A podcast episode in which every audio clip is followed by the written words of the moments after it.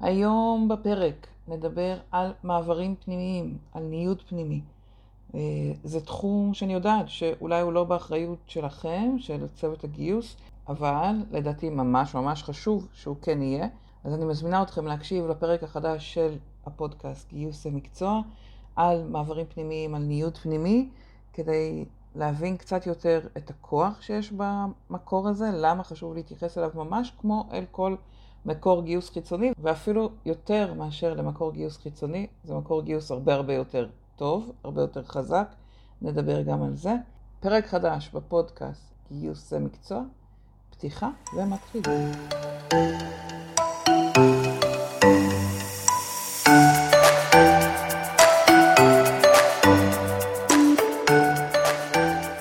היום נדבר בפרק על הנושא של ניוד פנימי. היום נדבר בפרק על הנושא של ניוד פנימי. אה, ניוד פנימי, גיוס, מעברים פנימיים. אחד ממקורות הגיוס שהפתיע אותי מאוד לגלות שהרבה צוותי גיוס לא מתייחסים אליהם בכלל, או לא מעורבים בכלל. כלומר, הנושא של ניודים פנימיים הרבה פעמים יושב בידיים של ה-HRBPs, אה, או מי שאחראי על ההתפתחות של אנשים בתוך הארגון, ובהרבה ארגונים באופן מפתיע מנתקים את זה מהגיוס, כלומר מתייחסים לגיוס כאילו הוא רק מבחוץ, וצוות הניוד הפנימי, אה, או מי שאחראי על הניוד הפנימי, מתעסק בזה רק בתוך הארגון. יש גם הרבה ארגונים ששמים אה, מחסומים לנושא הזה, כלומר מדברים על רק אחרי שסיימתם שנה או שנתיים בתפקיד, רק אם יש לכם תארים מסוימים, יש אפילו ארגונים ששולחים החוצה למרכזי הערכה או לגופים חיצוניים כדי שיעריכו את ההתאמה של אותו מועמד, אותה מועמדת לתפקיד, למרות שהבן אדם כבר עובד בארגון במשך שנה, שנתיים, שלוש. אה, ואני חושבת שיש פה באמת המון טעויות שעושים, ולכן היה לי חשוב דווקא בשוק הכל כך בעייתי שאנחנו נמצאים בו היום, בקושי העצום שיש לגייס, להתייחס למקור הגיוס הזה שהוא כאילו מקור גיוס נעלם, שהרבה אולי אפילו מתעלמים ממנו או חושבים שהוא אה, לא באחריותם. אה, היה לי חשוב כן לשים אותו, לשים אותו על המפה, להזמין אתכם, לקחת עליו אחריות, ממש לבקש את האחריות על מקור הגיוס הזה, כדי להצליח להשפיע עליו יותר. אז בואו נדבר קצת על היתרונות של גיוס פנימי. אה, גיוס, ניוד פנימי, קודם כל מאפשר לנו לקבל אנשים ברמת תפקוד יותר גבוהה, שהרבה יותר מהר מצליחים לתת אה, תוצאות. הם כבר מכירים את הארגון, הם מכירים את התרבות הארגונית, אה, יש להם גם שותפים בתוך הארגון, הרבה יותר קל להם להשיג שיתופי פעולה, אה, הם יודעים עם מי כדאי לעבוד על כל דבר, כלומר יש אה, יכולת הרבה יותר מהר להתחיל לתת תוצאות. זה גיוס שהוא הרבה יותר מהיר, הוא הרבה יותר זול, אני לא צריכה לשלם לאף גוף חיצוני בשביל לאתר לי את המועמדים, ואין לי גם תחרות על המועמדים האלה. הם לא נמצאים אה, בחוץ, הם לא שולחים קורות חיים, זה כמובן מאפשר לי לשמר את אותו בן אדם לטווח יותר ארוך. יותר בקלות אה, אני יכולה להעריך את ההתאמה של הבן אדם, את המסוגלות. כלומר, אני לא צריכה להתקשר לממליצים בחוץ, יש לי ממליצים מהבית. אני יכולה לבקש דוגמאות של תפקוד בעבר, אפילו אם לא עבדתי בצמוד עם אותו בן אדם ואני המנהלת המגייסת, אני יכולה לבקש מהמנהל המגייס, מנהלת המגייסת הקודמת, אה, אה, לספר לי על המועמד, מועמדת, ואני יכולה אה, גם להתרשם מתוך החוויה האישית שלי, אם במקרה עבדתי עם אותו בן אדם.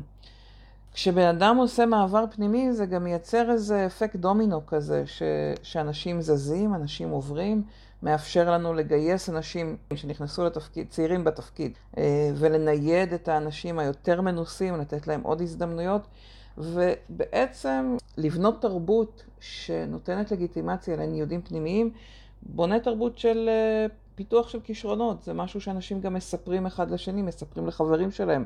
בואו אלינו לעבוד בארגון, כי אצלנו תוכלו להתפתח, תוכלו לעבור מתפקיד לתפקיד. יש פה פתיחות לניודים פנימיים, ולא צריך להיות ארגון של אלף או אלפיים עובדים בשביל זה.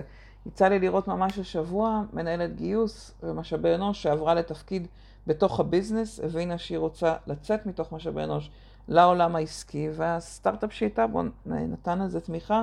אפילו בארגון קטן של כמה עשרות או כמה מאות אנשים, אפשר לבנות תרבות של ניוד פנימי ופיתוח של הכישרון הפנימי. זה נכון שיש תפקידים ויש פעמים שאין לנו את האפשרות הזאת, אבל אני חושבת שהרבה יותר ממתי שאי אפשר, יש לנו כן הזדמנויות שאנחנו מפספסים.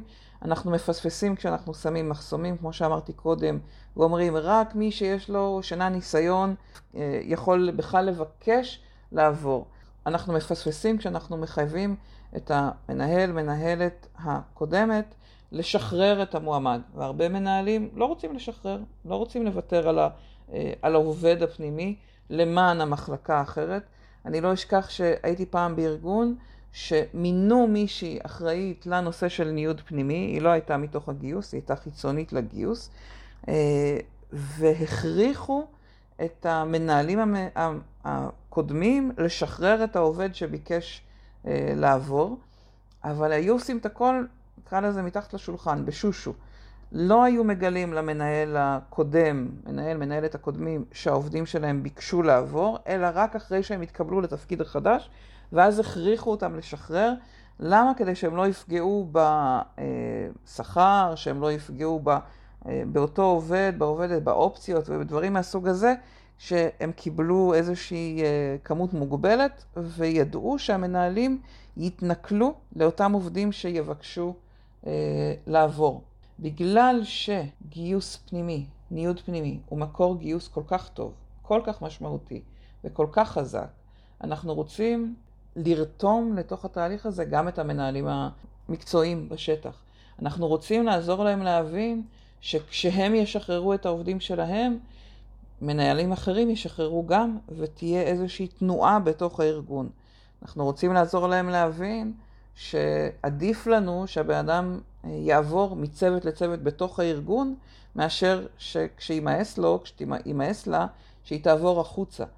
כלומר, הבחירה ביני לביני, בינינו לבינינו, תמיד, בין, כן, בין מחלקה אחת שלנו למחלקה אחרת שלנו, תמיד תהיה יותר טובה מאשר הבחירה לקום ולעזוב את הארגון, כי ככה נאבד לגמרי את הבן אדם. אז אני חושבת שהשיחה הראשונה שחשוב לעשות היא העבודה עם המנהלים פנימה, לראות כמה בכלל יש את ה mindset, את הפתיחות לדבר הזה. אם אתם לוקחים על האחריות שלכם בגיוס את המעברים הפנימיים כתחום אחריות, וברור לי שלא בכל ארגון זה אפשרי, אז לפחות שיתוף הפעולה עם אותו בן אדם שאחראי, אם לא לקחת על עצמכם את האחריות. והשלב הראשון הוא לבדוק בכלל את המספרים. עד כמה היום יש ניוד פנימי? עד כמה זה משהו שקורה? מי מסתכל על זה? איך מנהלים את זה? אני אשתף אתכם שבארגונים הגדולים אה, בעולם כבר מטמיעים היום מערכות של skills שעוקבות אחרי הכישורים הפנימיים בתוך הארגון, כדי שאפשר יהיה לעשות ניודים על פי כישורים, על פי יכולות ולא על פי ניסיון קודם ולא על פי תארים קודמים או קורות חיים. כלומר, יש כבר הבנה ברמה עולמית, אפילו ברמה של כלים מתקדמים טכנולוגיים, כן, טכנולוגיות HR מתקדמות, כדי לתמוך בנושא הזה של ניודים פנימיים ומעברים שהם אה, נקרא לזה, על רקע של יכולות ו, ובתוך הארגון, לא רק קליטה מבחוץ.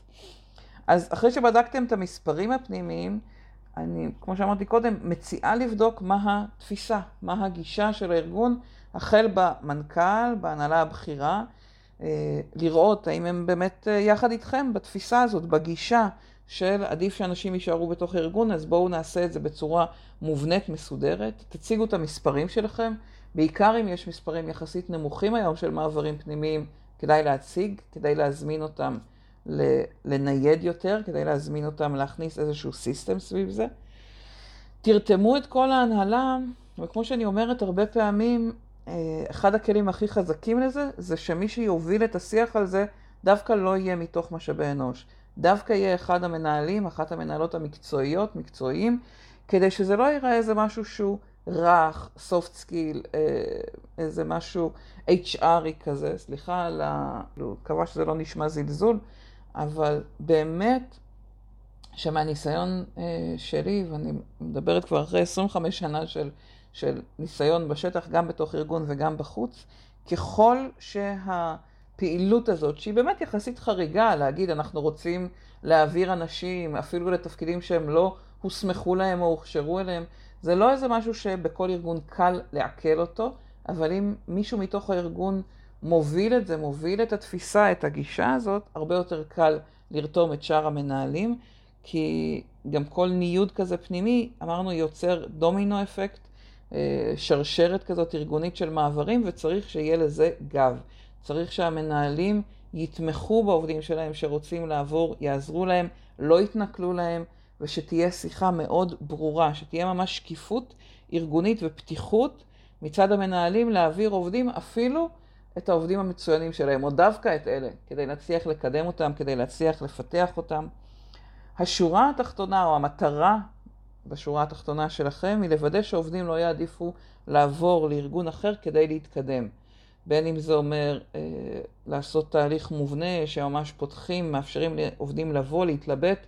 כבר שמעתי על ארגונים שממש היה להם אה, נציג, נציגה בתוך משאבי אנוש, שהתפקיד שלה היה לעזור לעובדים לחשוב על איך לפתח את עצמם מבחינה אה, אישית, מבחינה מקצועית, איך להפוך ליותר מקצועיים בעתיד, והאחריות הזאת שהארגון לוקח על עצמו לפתח את העובדים, מתחברת גם לכל הגישה ה-human centric שמרוכזת בבן אדם, שבאה ואומרת, כשאתם אצלנו בתוך הארגון, אנחנו נדאג לפתח אתכם. אנחנו נדאג לעזור לכם להתפתח, להתקדם. זה חלק, זו חלק מההתחייבות שלנו אליכם כעובדים. כשתהיו אצלנו, תתפתחו, תתקדמו, תגיעו לעוד הזדמנויות ותצאו מאיתנו מומחים יותר, מנוסים יותר, עם יותר חוויות וכישורים ויכולות שפיתחתם בזמן העבודה שהייתם פה בארגון. תסתכלו ותקראו קצת על כל הנושא של Human Centric Organization, וכמו שג'וש ברזין קורא לזה ה-Irresistible Organization, הארגון שאי אפשר לעמוד בפניו.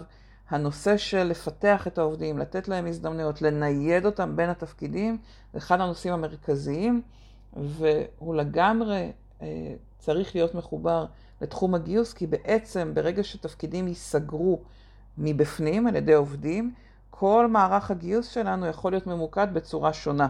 להיות ממוקדים רק בלגייס תפקידי כניסה ולא תפקידים בכירים ולא תפקידים של מנוסים, אלא באמת לשנות את הפוקוס שלנו בגיוס, והיכולת שלנו לנהל תהליך כזה הופכת את זה למשהו שראוי שיהיה בשליטה של הגיוס, ולא באחריות של צוותים אחרים שאין להם את ההסתכלות הכללית על כל הארגון ועל כל ההזדמנויות שנפתחות בו.